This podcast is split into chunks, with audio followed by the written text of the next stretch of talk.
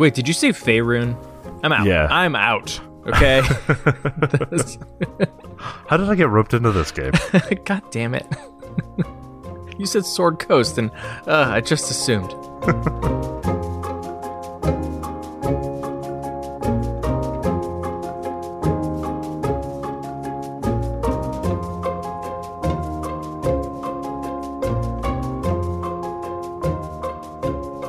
Live from the Mundangerous Conference Room in New York City, I'm your host Shane, And I'm your host, I-Hsien. and welcome to episode 221 of Total Party Thrill, a podcast for game masters and players where we discuss our campaigns in order to inspire yours. In this episode, we're talking about beginning campaigns on the right foot with Session Zero. But first, the Rogue Traders play with ancient Eldar psychic technology in the Dynasty Unwarranted campaign. And later, Junkrat offers a fine How Do You Do in the Character Creation Forge. Uh, did I do that right? I have no idea who Junkrat is or how he and or she says How Do You Do. Well, it's an Australian accent, but that's fine. Well, that's a fine how do you do? Oh, like Captain Boomerang. All right, Yep. fine. Uh, Shane, how's our Band of Blades game going? Our streaming game going? Speaking of Australians, So we are recording this after uh, episode five, which is now on YouTube. So I will say we are just over the halfway point of the campaign, and um, it's not going as well now as it was not too long ago. I mean, in game, yeah, it's not going nearly as well after a few bad rolls, and well, the undead are right behind us. hmm Yeah, uh, and it has taken the core Undying much longer to get to the town of Eastlake than we had originally planned. Uh, we're well into fall in the game, and as time passes, bad things happen. Right? Yeah, Panya is about to burn. Um, you you can see that clearly that when this clock fills, uh, just a few ticks away, that Panya will burn, uh, which is a beloved country for many of the Legion. Yeah, considering almost every player was like, "I'm definitely going to build someone from Panya." This Yeah, is great. exactly. I love this place. uh, so, if you want to watch our wacky antics and also see how we deal with the fact of our homeland burning to the ground, um, tune in Wednesday nights at 7 p.m. Eastern. Uh, we go right about three hours uh, each week and play. Uh, you'll see, we play a mission phase and a campaign phase of Band of Blades, the Forged in the Dark game. and that is at twitch.tv slash don't split the podcast All right, speaking of, I don't know, being twitchy, Shane, where are we in the Dynasty Unwarranted campaign? so the dynasty unwarranted campaign is our warhammer 40k rogue trader game played using dark heresy second edition rules by fantasy flight games and on the death world iblis prime in the frontier city of meridian the rogue traders have set out to establish a colony in the name of the holy throne of terra and profit Cool. Uh, we are in a dungeon, which means we must be in uh, a chamber with a great deal of money in it, right? Because why else would we go deep underground? uh, you're in a surprisingly empty chamber but it is a chamber It seems to be a place where dangerous things happen. Yeah, it is the Eldar Spirit Chamber, uh, the heart of the Eldar Exodite Barrows, uh, where you are planning to um, assist the Spirit Seer with siphoning off the souls from the planet's world spirit and hopefully fixing the um, massively dangerous jungle that is uh, precluding you from really finalizing your colony plans here. Yes, there actually is something in this uh, for us, uh, you know, and that's why we're dealing with this crazy, creepy Xenos from far, far away, who's guiding us in some sort of abomination ritual thing. Yep. Great. Well, I is everybody in? The ritual's about to begin. uh, we're here. Um, so Silva and Flair use the chamber. Uh, it it kind of it eddies the warp the way that a choir chamber does um, on their ship, which is like a bunch of psykers in a room, sort of working towards one goal. This chamber actually has that sort of effect without having anybody else in it. Um, so they're pretty easily able to contact the spirit seer. Um, and then they, you know, have a brief discussion and they begin. It's mostly handled on the spirit seer side, but it still needs um, like stabilization and regulation from Silva and Flair locally in order to make sure that the world spirit doesn't sever the connection um, as it tries to resist this ritual being performed on it. Great. Well, our two psykers uh, are now currently directing this flow of energy, which is just sending the corrupting influence of the warp right through them. hmm Well, not just through them. nope. there's, there's a bit of splashback. Yeah, so as the ritual begins, you all feel it beginning uh, because there is a psychic wave that kind of washes over all of you in the chamber, and each of you sees this vision of your deepest desire. So, Trix sees himself as a high priest of the ecclesiarchy, wielding office to exact revenge on that planet that cast him out. Yeah, this was an interesting moment actually in, in, game because this wasn't necessarily something that every player at the table had sort of delineated, right? But the question was, what is your character's deepest desire? Like, what's the end goal of all this rogue traitoring for them?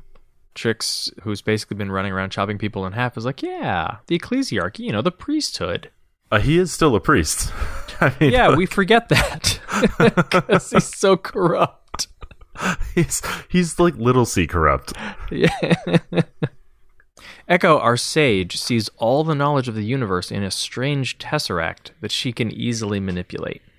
Uh, that that sounds pretty heretical to me, honestly. I, I well, it's interesting because like Echo is like I want I just want non-heretical knowledge. I just want to know things.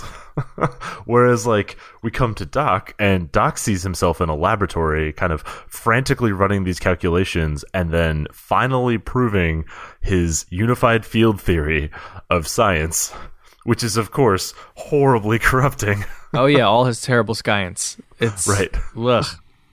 Captain Horst, who recently joined the command cadre after the untimely death of Draco, uh, is a faithful guardian, and of course, he sees himself inducted into the Adeptus Custodes, the ordo that's tasked with the personal protection of the Emperor on the Golden Throne. Uh, I don't really know how that works because you kind of have to be genetically engineered mm-hmm. to do yeah. that from birth, but sure. That's not possible, but boy, is it a, would it be an honor if it happened to Captain Horst? That's right. And while this is all happening, the, he sees the rest of us, uh, the rest of the crew of the entire ship, all watching him proudly. I, I, mean, it's nice that he's like, yeah, all of you would be allowed into the chamber to see the Emperor. Right. I would totally have you at my induction ceremony. Flair sees himself as one of the High Lords of Terra. There are, what, a half dozen of those? Uh, I don't think the exact count is known um, canonically, but it's yeah, it's somewhere in like the dozen range. But that would put him far, far above all of these other like simple rogue traders, and of course, even the heads of his own noble house. Meanwhile, Silva, the fraudulent rogue, rogue trader, sees herself reunited with her lost twin brother Turvey, and has no idea how he died. right. and they helm a rogue trader vessel independent of the administratum, uh, without them breathing down their neck over their false warrant and bringing the light of the Emperor to the far reaches of the galaxy. Which I, I think was an interesting choice for Susie because Silva was sort of like thrust into this position, and she has been con- like consistently growing into a rogue trader. Um, so it's interesting that she now kind of sees herself fully as a rogue trader. Like that is obviously she wants her brother back, but professionally, she's a rogue trader. She doesn't see herself as anything else. She doesn't plan to escape this life. She wants to run it to like the ends of the galaxy. Yeah, she's almost bought into this whole lie more than anyone else. Right. You know, like she's constantly invoking like I am the rogue trader. right. Which is also just helpful because Susie as a player can keep the group on track. Yeah, right. We're going to go do the mission. Oh, well, I guess that's a good idea. Fine. And then Trank, who loves nothing more than his gun, sees himself as a planetary governor in a small, out of the way system, living life as a benevolent yet autocratic dictator, which is really the best kind of government you can have in the Imperium. I mean, that was that was Plato's ideal, and I feel like 40k was really inspired by Plato. Yeah. and definitely not the Romans. Well, you know what? The Romans stole it all from Plato anyway. Exactly.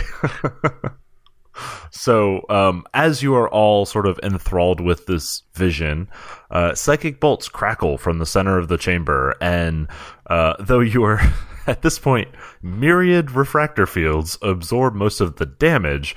Uh, you are all awakened from your visions, kind of choking on this wave of psychic corruption. I'm sure that will turn out great. But we'll find out what happens next week. So this week we are, I think, for the first time revisiting a topic. Uh, we are talking about session zero. Yeah, we did cover this in episode 44, but we're deciding to actually revisit it because, well, because it's been three years since we talked about it because we've had this show for a while now. But I think the other reason for this is is one, we just did a session zero as we were setting up um, Stream of Blades, right, with three players that we do not play with regularly.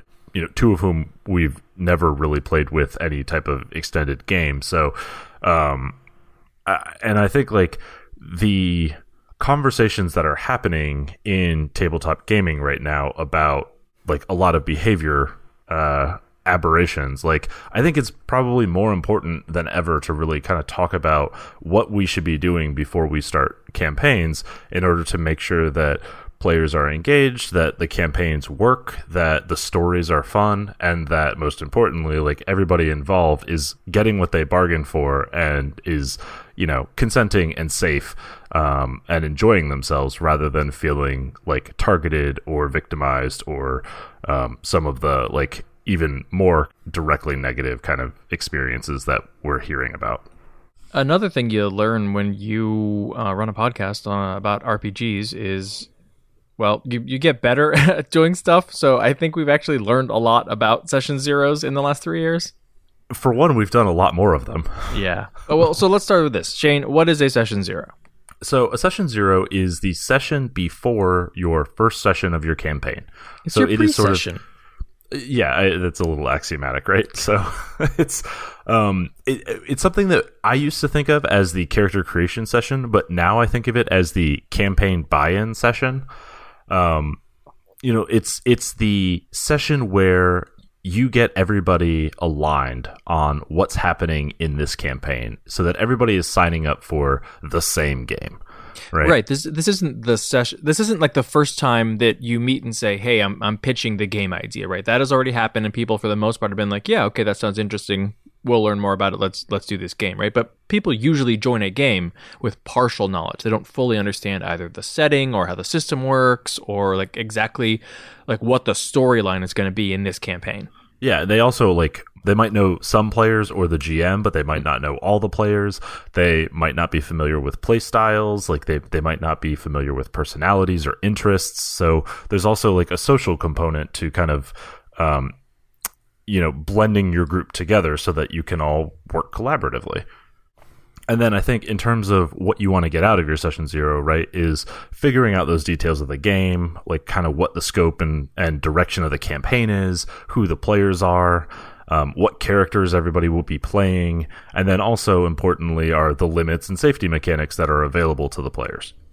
Okay, so what are some of the benefits that you get out of doing a session zero? Because obviously, not every campaign uh, goes through one.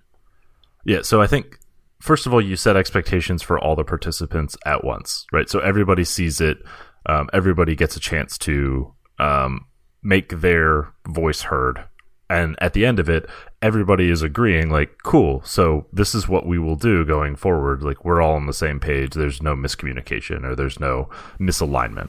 Yeah, like live at the same time. You know, I think almost every game does some sort of pre-planning, um, and you know maybe that's like on the phone or like the person who's running the game will you know explain the premise to one person and then another person and like you know exchange ideas that way or you might do it on email.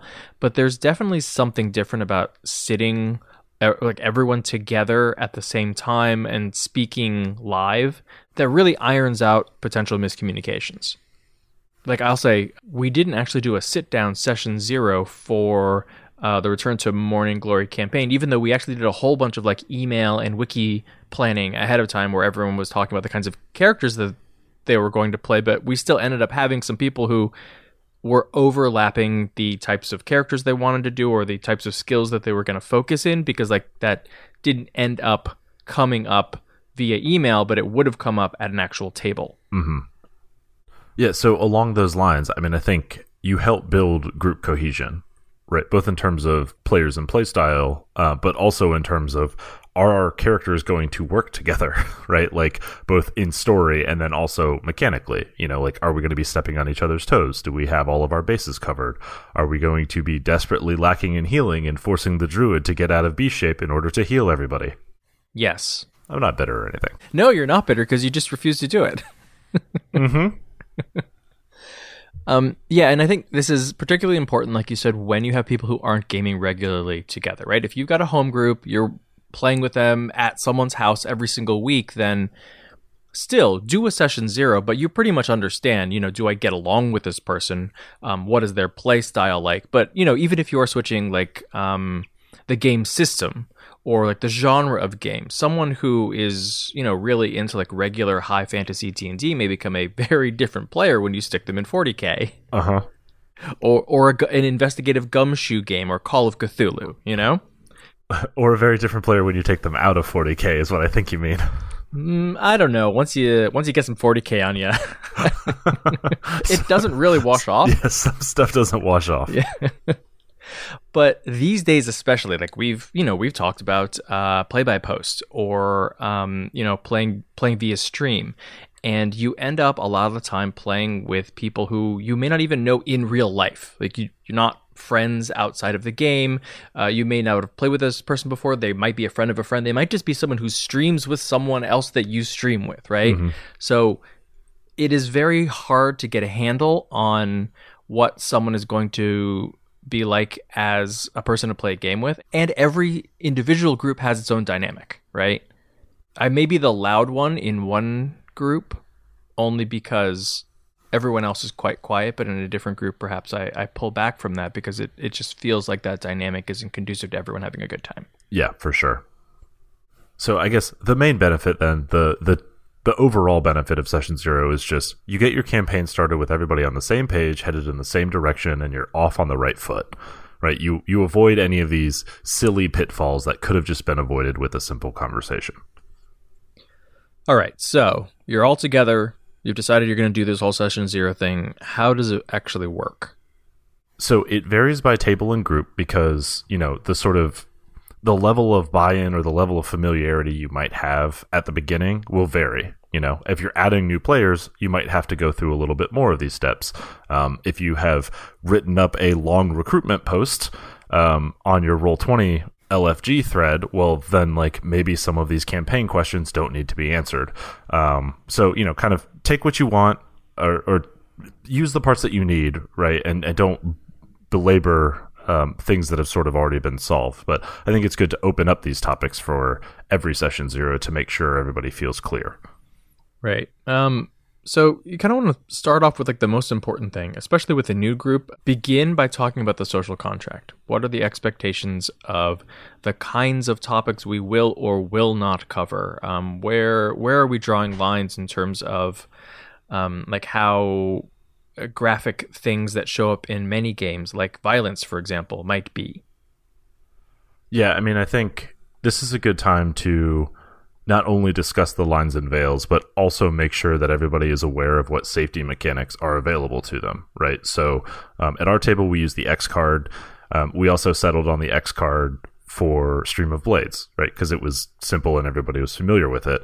Um, but there are there are more complicated sort of safety mechanic systems, right? Things like um, like rewinds where you can sort of undo a scene if you're not comfortable with it, um, or like stoplight mechanics where you kind of hold up something green if this is okay with you, yellow if it's touching on like territory that could be problematic for you, and red if you're not comfortable anymore. You know, that way you're not interrupting play, but you are sort of signaling um, what's going on. Like whatever the safety mechanics that your group uh, is going to use, make sure that you're reviewing those so everybody understands them. Yeah, we covered that in episode 11, uh, so you can go check that out. To hear us get a, into a lot more specifics about the social contract and what kinds of things to bring up.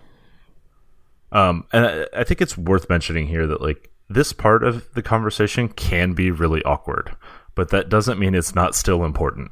So I mean, Right. sometimes it's it's more important because it is awkward. Right? Exactly.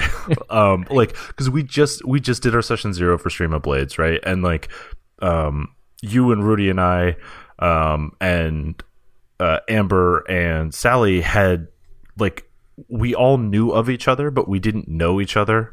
Um, we had all played adjacent to each other, but not with each other.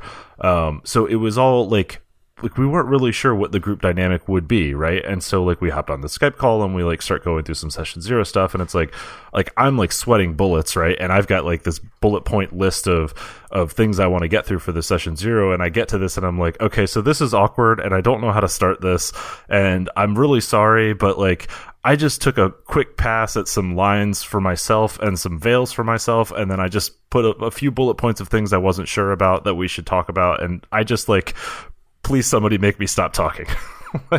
somebody say something, please. And I think it was uh, great for group cohesion because everyone was like, "Nope, just uh, just keep feeding him more rope. Let's just see exactly. how long this goes." yeah, you you end up discovering things when you're talking about the awkward things that really bring everybody together. Like I think the first time uh, the level of humor came up for the Stream of Blades uh, session zero, it was like I don't know. We're talking about like maybe dying face down in the mud, and you know, it's a it's a pretty gritty system. And like, how do people feel about cracking jokes? And like, literally, everybody was like, "Oh, I I have to crack jokes. Are we not cracking jokes? Because if we're not doing that, I don't know how I feel about this." Right.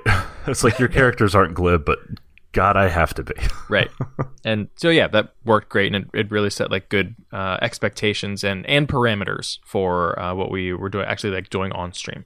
I, the other thing is we're playing you know what is if not a horror game at least like a horror themed game right? One that touches on like body horror and war horror and um, like psychological trauma and things like that where you know like i think just acknowledging what people are okay with and comfortable with just makes it easier to plan and plot and sort of introduce elements because i don't have to worry about um, some negative impact on one of the players that i i wasn't intending you know, um, like one thing that you guys had ruled out was um, we kept um, violence, like violence against children. Uh, we uh, we drew a line, right? So we weren't going to introduce that as an element, even though that is a very visceral part of war, right? Like the the refugee children who's lost a, a parent, or the the children who are being slaughtered by the dead, is also a common like way to spur adults into action in like undead like zombie horror and things like that, right? Right, and may not be something that you can like reasonably avoid in in a game like Kids on Bikes, you know, right. where like everyone's a kid. Right. Um, but like it was great because I probably would have used that and I, I don't even it doesn't matter who, right? But somebody said like, hey, let's not do that. And I was like, cool, I'll work around it. Yep. Easy, we'll just cross that off.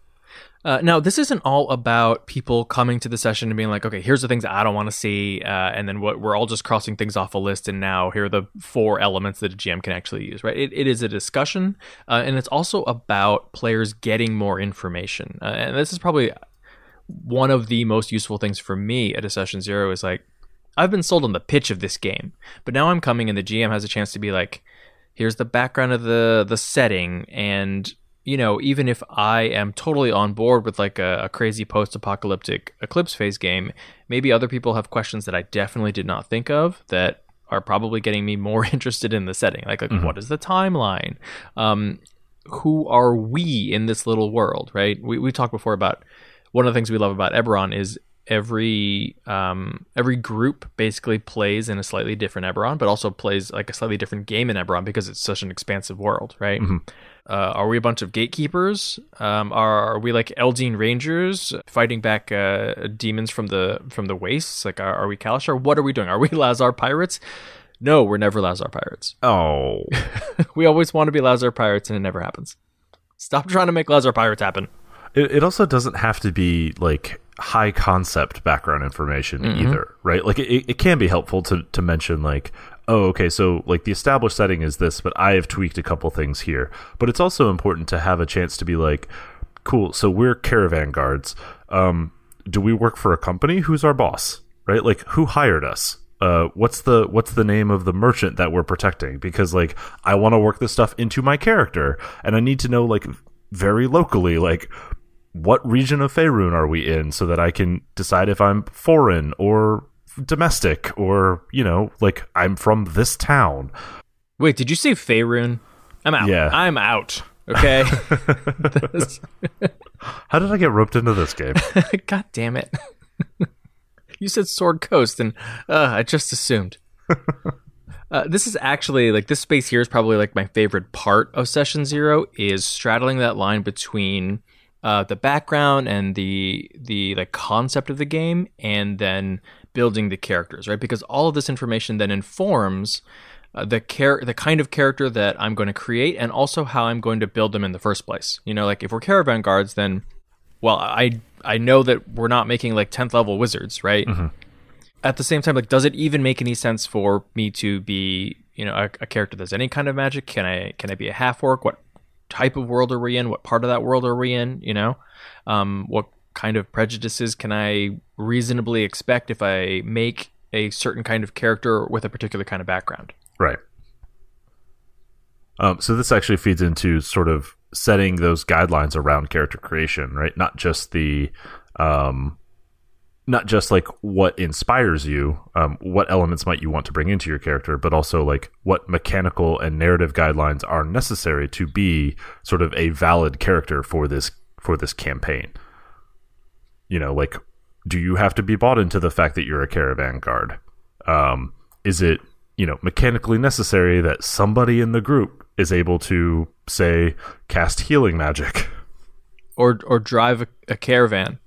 yeah, or is that not necessary? Right? pilot it may not a be. ship is that going to be important? right yeah like this happened when you uh when we did session zero for uh, dynasty unwarranted right like okay you're rogue traders and we get that and that we were interested but you're like all right you run a ship you run one ship and also all of you are in charge of the ship so each of you has a different aspect of the ship or like interactions with Xenos or, or whatever that you are in charge of. So you all need to sort of divide that up, Right. which of course informs like who we are, what our background is, how we all met, how we all get along, but then also the the particular character build you put together because they have to be good at the thing that they're supposed to be good at because we were in charge. Right.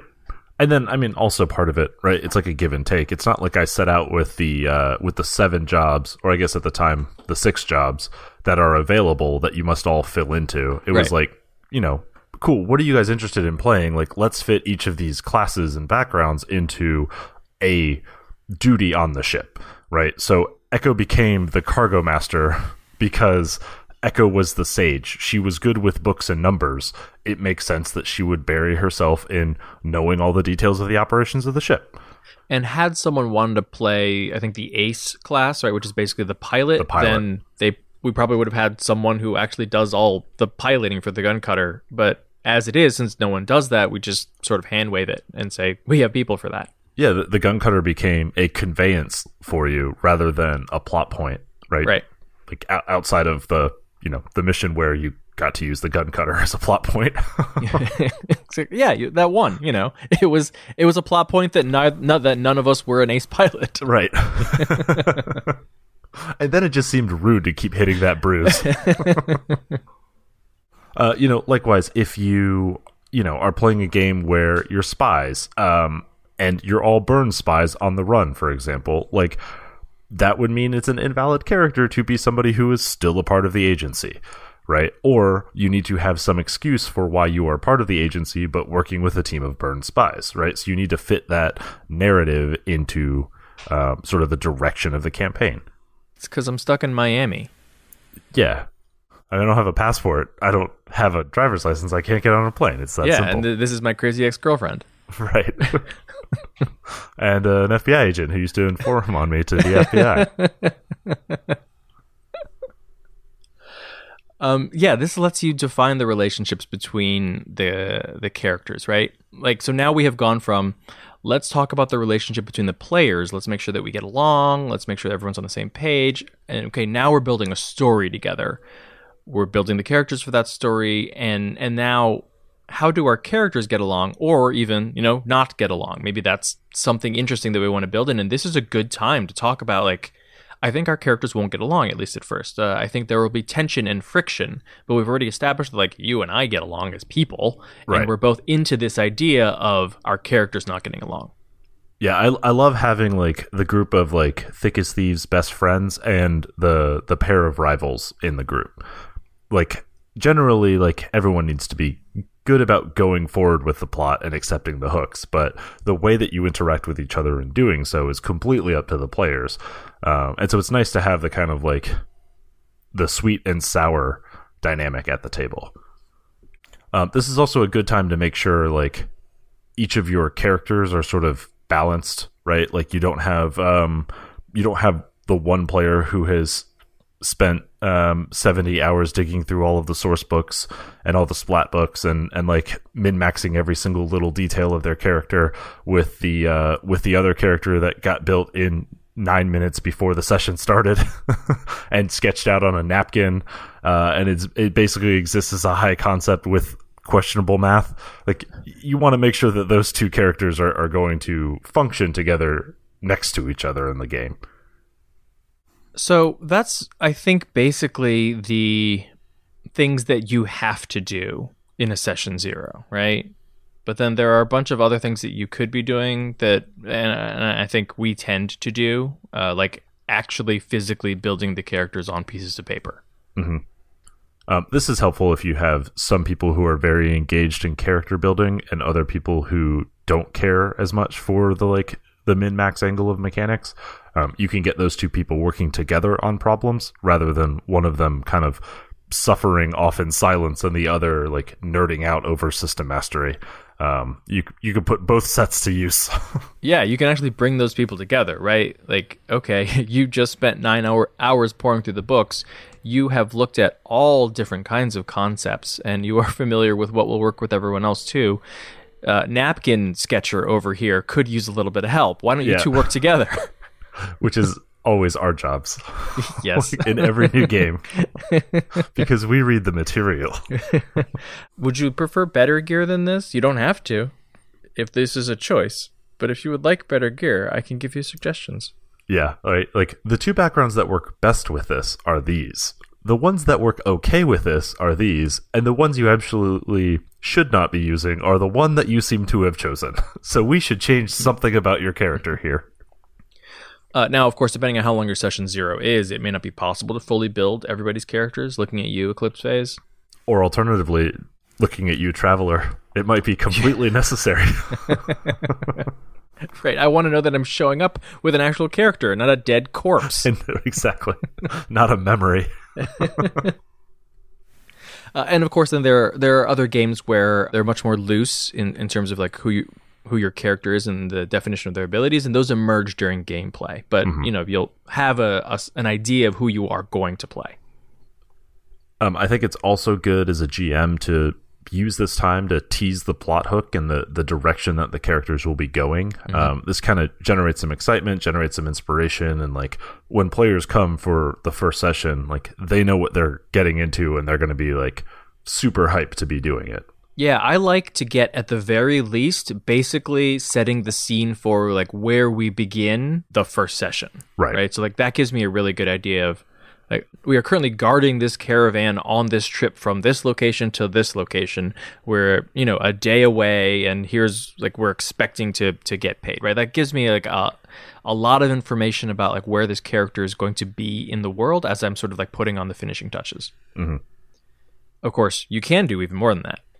Yeah, I mean, I think a a sort of brief prelude encounter um, can be helpful in a session zero, right? Like if you've got the last hour of the session or something like that. Like this gives you a chance to test out the system, test out some characters, like get a feel for the mechanics, get used to rolling the dice. Like especially if you're departing from D&D for the first time, right? And having to pick up a pool of dice and figure out like what do these strange symbols mean and what are the negative dice and which are the positive dice and what does it mean to upgrade from green to I'm talking about Genesys.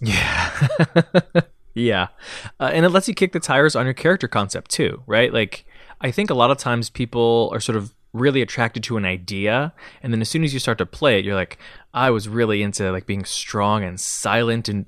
But but that's not me as a player, and like I Yeah. really need to talk, and like I, I think that it's just not working, and I'm not going to be able to like just shut my mouth or even just like act out physical things. I do want to talk. I'm going to tweak this character concept.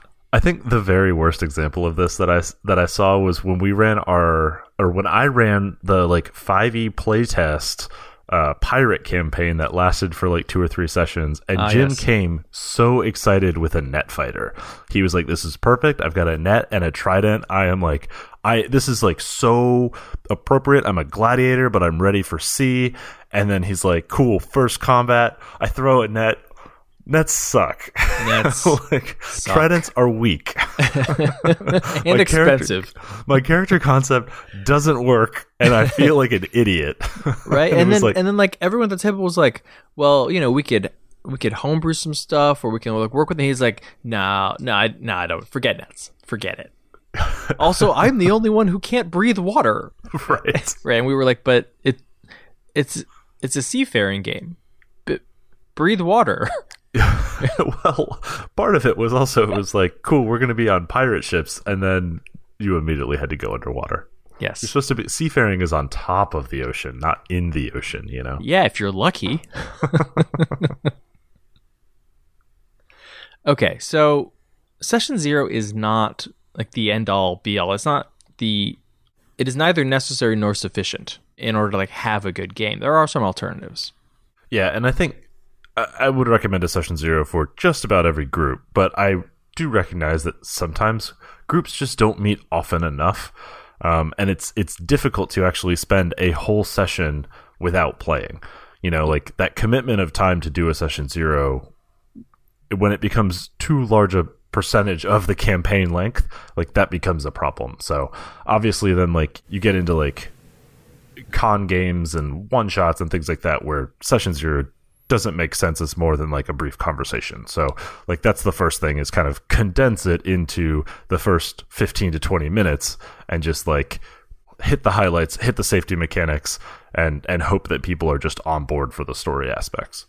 Yeah, don't spend your like once per month gaming session all on a session zero, but do definitely have some sort of conversation ahead of time before you invest, I don't know, six of your sessions over six months on a game that turns out nobody really likes. Right. Um, so one way to help cut down on this is to do a remote session zero. Um, this is like a Skype or a Hangout session where everybody is in and video chatting and you are working together, but it is sort of outside of your regularly scheduled time. Um, it might not be like the full three or four hours of a session, but it is at least like a fixed time where you get a chance to go through this exercise, um, or at least the the highlights of the exercise to make sure everybody's on the same page. Yeah, exactly. Like you're not spending the three or four hours on a Monday night where everyone is like traveling across town uh, and getting together on this. You find an hour, find 45 minutes when all of you can like get on the phone or like hangouts or something just to chat pretty quickly, smooth everything out.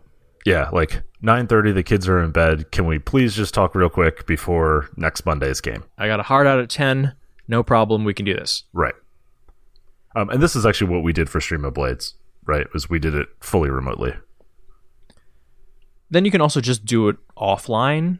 You know, emails ahead of time, an email thread. Uh, if you have a, a forum or, or wiki post or anything like that. Um, obviously, if you're doing play by post, this is probably how you're doing it ahead of time. Mhm. Um, like I mentioned, though, there are some drawbacks to that. It is really helpful to be talking in person or or just live, um, you know, on a on a stream to iron out some of the wrinkles. Like we did almost all of our planning for Morning Glory 2 via email. And I think this is actually one of the pitfalls is that we know each other so well that we ended up sort of fast forwarding through some of the stuff that we could have covered in a session zero that would have prevented a few of the hiccups that we had later on. Yeah. And that even could have been handled like 15 minutes at the at the very beginning, like in game. I, I think there's also a challenge with using email especially but even like some of the stuff we've done using discord more recently like when you're offline um, and you're like asynchronous especially like you have different like levels of participation and focus right? So four people might be very very active in participating in this sort of offline session zero but two people might only read part of the information or only respond a couple times and then not bother catching up on everything else. So you might have like less than perfect engagement if you do it that way. Yeah, or you don't want to be the person who's like ruining everyone else's or feels like you're ruining everyone else's fun and you know, there are definitely people in this in this hobby who would be like, "Well, I'm not super comfortable with something or like maybe I'm not really that into a pirates game, but man, everybody else is really into it, and I don't want to. I don't want to mess up anybody else's fun, so I'll just go with it. Whereas if it had been in the moment, you could have been like, well, maybe we could tweak it this way. Yeah, right. Um, and then I think there's also like sort of a, a hybrid asynchronous approach that I see more in like virtual tabletop games where you kind of work with the DM as individuals to get your piece of the story set up, right? So you'll create your character beforehand. The DM will like read it, tweak it, whatever. The DM is making sure that all of the characters will fit together, um, but you're not necessarily interacting directly with the other players. Yeah, this puts was one puts a lot of pressure on the GM to make sure that everyone's going to get along in game, but it also means that you lose out on the ability to make sure that like players are getting along well above the table and you lose a lot of that sort of like interaction on like that meta interaction that can be so much fun. Yeah. Like if if I don't really know the other player, but I've only really interact- interacted with the GM, I'm actually not going to start an intra party rivalry with another character because I don't know how that player really feels about it. And it's much tougher to sort of bring up in the moment and be like, wait, are you okay if like our characters fight right now?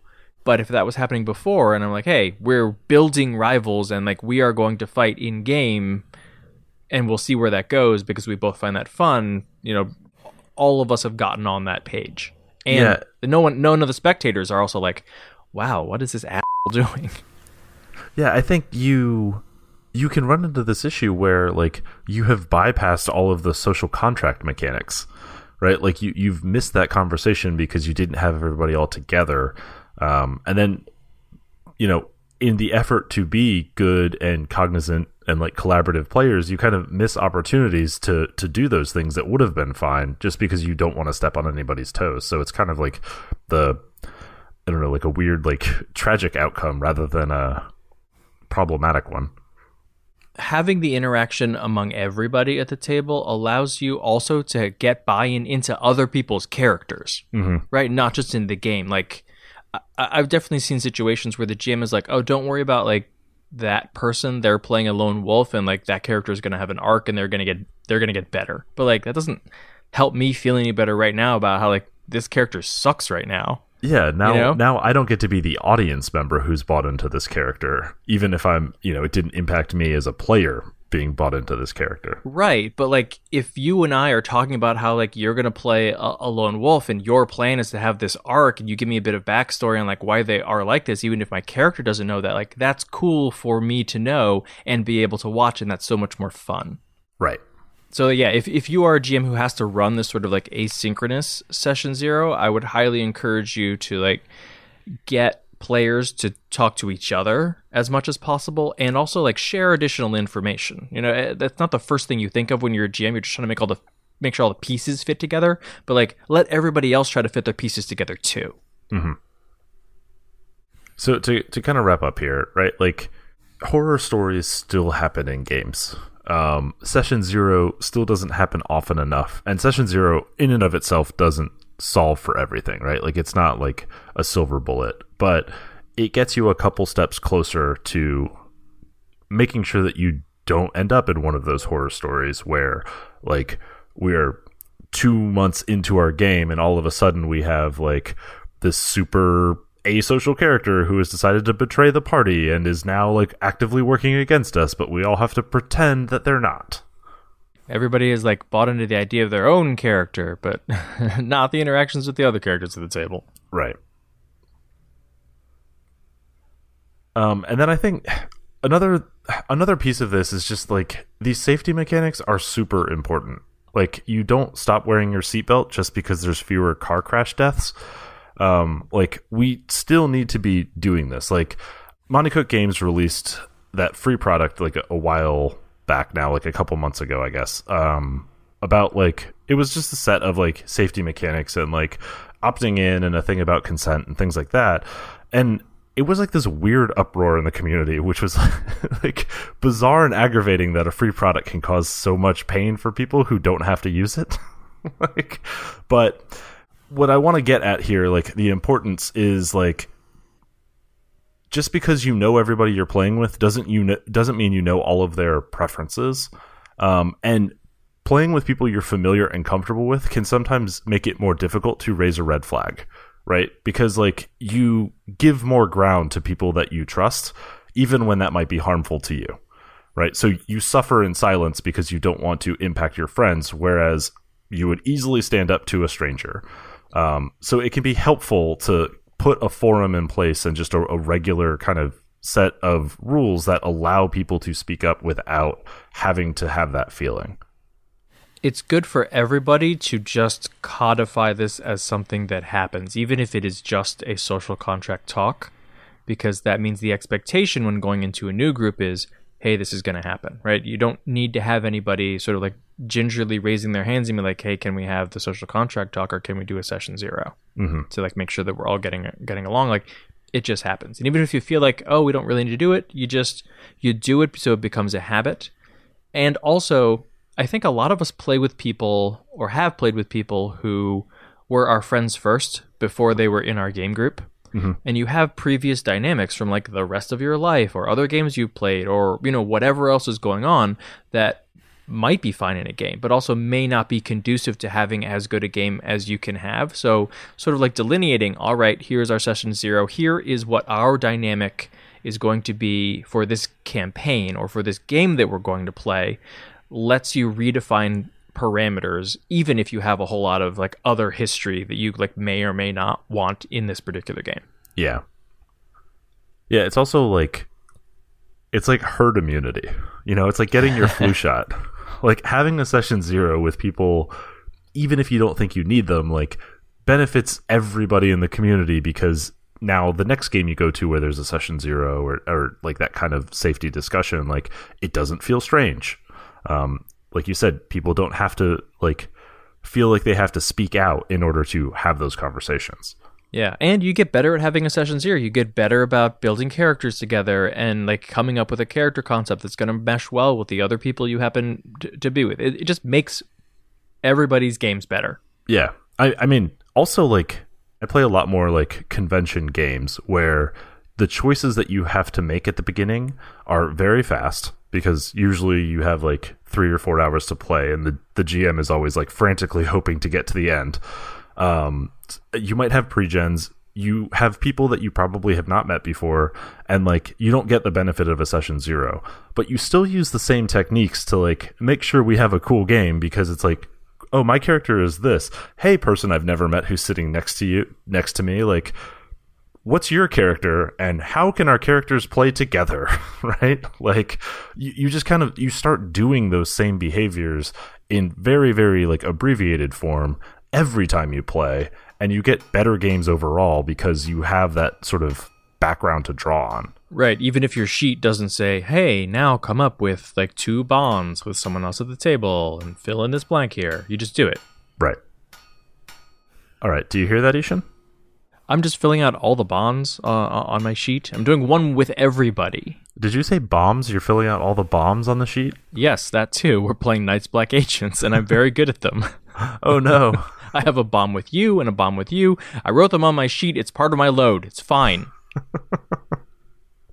all right. Well, let's move on to the character creation forge and see who you're bonded to. But before we do that, let's talk about how our listeners can get in contact with us. We do love hearing from you.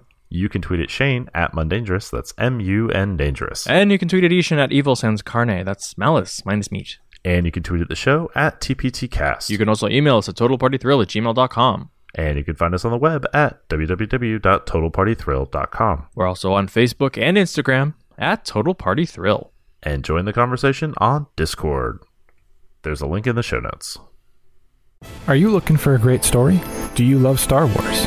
Do you like podcasts? If you said yes to any of these, check out the Redemption Podcast. Well, I have less in my head than you do normally, probably.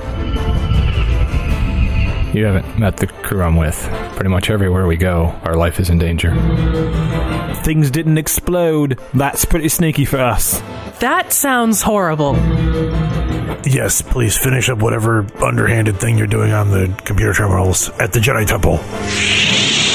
Check out Redemption Podcast at www.redemptionpodcast.com. So this week in the Character Creation Forge, Shane, we continue, or I guess begin Overwatch Tober. We continue the tradition of Overwatch Tober with a single Overwatch character this month. Perfect. Uh, I know nothing about Overwatch. Who's Junkrat? Uh, Junkrat is an explosives obsessed madman who travels the world committing heists with his partner in crime, Roadhog. Uh, yeah, I have bombs with Junkrat. I, I wrote that on my sheet. Yeah. um, so he is Australian, um, but he is a uh, pyromaniac who has a grenade launcher uh, as his main weapon. He plants explosive mines. He sets bear traps to freeze his enemies in place. And his ultimate ability is a rip tire. That's a RIP tire, which is like a motorized tire that is basically a remote controlled bomb. like like a car tire? Yeah, like a car tire. Yeah. Does he just set it on fire and kick it down a hill? No, it's like it's like a self-propelled tire packed full of explosives that he remote detonates. I don't understand this game, but cool. Overwatch is wild, dude. Okay, what's the build? The build is Sun Soul Monk 11, Wild Magic Sorcerer 9. All right, I see why uh, why we're doing Sun Soul Monk. At level three, you get Radiant Sun Bolt, which lets you instead of uh, doing Flurry of Blows punches, lets you fire bolts of radiant energy. hmm Yeah, this is your grenade launcher, right? Um, and you get the same benefit of like you can spend a ki to flurry of blows with this instead of you know punches and kicks. Although you can punch and kick if you want. Right. Um, you'll also get slow fall and the other mobility features, right? So your enhanced uh, movement and different things like that. Um, one of the low key things about Junkrat is that he's actually pretty mobile because he has a his mine uh, when he blows it up actually like moves him as well. Um, so he can get to super high places. He can slow his fall as he, uh, you know, by like dropping it at his feet and popping himself back up in the air. He can, um, you know, maneuver side to side and things like that. Create space from his enemies. Um, so there's a lot of mobility stuff like evasion and things like that kind of fall into, hey, I throw down my mine and I blast myself out of the way. Right, and you know, as a monk, you've got things like uh, you drop a ki point to disengage or step of the wind, things like that. You know, Yeah, exactly. uh, six, you get Searing Arc Strike, which lets you pop two ki to cast Burning Hands uh, after attacking. Yeah, so this is that annoying combo uh, where you shoot somebody at point blank range with your grenade launcher, and then you toss your mine and detonate it immediately in their face. So then you go, you know, like they get shot two or three times in like uh, the snap of your fingers, and they're dead. And then your rip tire at uh, at level eleven, you get searing sunburst. So as an action, you will toss a uh, twenty foot radius explosion at a range up to hundred and fifty feet. Uh, the everyone in the blast will take a con save against 2d6 radiant damage, and then you can spend ki to add up to uh, up to three ki to add 2d6 damage each. Um, so this can get up to three ki and 8d6 damage uh, as an action, which is a fireball basically. at 150 feet. Mm-hmm. I like the idea of like you just have the tire there. It doesn't have any mechanical effect, but it's just there. Yeah, well, I mean, 150 feet is a long way to throw. So, like, that's like, you know, with any kind of accuracy. So I, I feel like just sending your tire going is great. Yeah, three rounds before you're going to do Searing Sunburst. Right. Like it's just rolling. Also, keep in mind he's Australian, um, and he is also very like tan and singed. So Sun Soul, it feels like a fitting subclass. there. All right, from Sorcerer, we get spells like Hold Person and Hold Monster, which uh, emulate bear traps that hold your enemy in place. They're also great when you punch people. Yep. Um, you'll also get Misty Step, uh, which is another way to simul- simulate your concussion mine uh, being used as an escape. You can pop your sorcery points uh, to maximize those hold spells, and your wild magic just causes utter chaos. Yeah, that's uh, that's pretty much Junk- Junkrat's personality in a nutshell. Is it's fun to blow stuff up. So uh, we don't really have a great way of doing that, but there is that wild magic result that is just a random fireball. So why not? Um, for meta magic, you'll take heightened spell and quickened spell. Uh, your signature move here is basically throwing down a quickened and a heightened hold monster or hold person, uh, followed by using your searing sunbolts at point blank range. Um, that's just basically what every Junkrat main does all the time: is trap somebody and then shoot them. And then if you need it, you've got Bend Luck, which is two sorcery points to add or subtract a d4 to a roll. This is, of course, best used when you miss or someone else misses or hits by one, so that you definitely know that you're going to affect the outcome. Mhm. So for leveling order, start off uh, Monk 3 and Sorcerer 3 to get all of your main abilities and your subclasses. Then finish out Monk and finish out Sorcerer. Uh, we don't. Ha- uh, we don't need to do character ideas. Fine with me. All right. So before we wrap up, we want to take a moment to thank our Patreon supporters. Your support is what makes it possible for us to keep doing this show every single week. So if you'd like to learn more, you can check out our rewards at patreon.com slash total party thrill. So what do we have planned for next week's episode? We'll be talking about mind reading. And in the character creation forge? We're building Johnny Mnemonic. Well, that's it for episode 221 of Total Party Thrill. I hope we lived up to our name, but either way, I'm Shane. And I'm I-Hsien. Thanks for listening. Total Party Thrill is brought to you this week by D&D Beyond. D&D Beyond is the official digital toolset and game companion for Dungeons and Dragons. Yep, you can use D&D Beyond to build characters, track campaigns, run adventures, and do so much more, like min-maxing your beast selections for Wild Shape as a druid. Very handy right at the table. You can mm-hmm. do things like, I don't know, look up the regular basic rules because for some reason you just can't hold conditions in your head or remember exactly what causes you to stop concentrating on a spell. I say hypothetically. but it's fine, it's all right there. Yeah, a lot of times actually what's nice is it is hyperlinked within the game text of other things. So if your spell says that you paralyze an enemy, you just click paralyze and it takes you to the basic rule for the condition paralyzed. And then you can remind yourself that, oh yeah, this is the good one that gives you automatic crits. Uh, yeah, and not the terrible one, grappled. right. your speed is zero and nobody cares. I will say one thing I really like about the way that you can homebrew content is you can add these tags yourself. Like it's just a simple bracket code to include uh, a condition or uh, a spell that you want to link it to. So, like if you are looking up uh, your own item, you can go to it quickly, or if you're sending an item to someone else as a GM, they can just look it up without being like, "That's so nice that this item gave me four different spells. I have no idea what the, any of these do because none of them are on my spell list. Because you were great and gave me an item that gives me spells that aren't on my spell list, but I don't know how to do this." There's also lots of other awesome content available for free, like articles from great writers like James J. Haeck and videos from Todd Kenreck. And the site is always getting updated with new features, so improvements are always coming. So you can check out D&D Beyond at www.dndbeyond.com.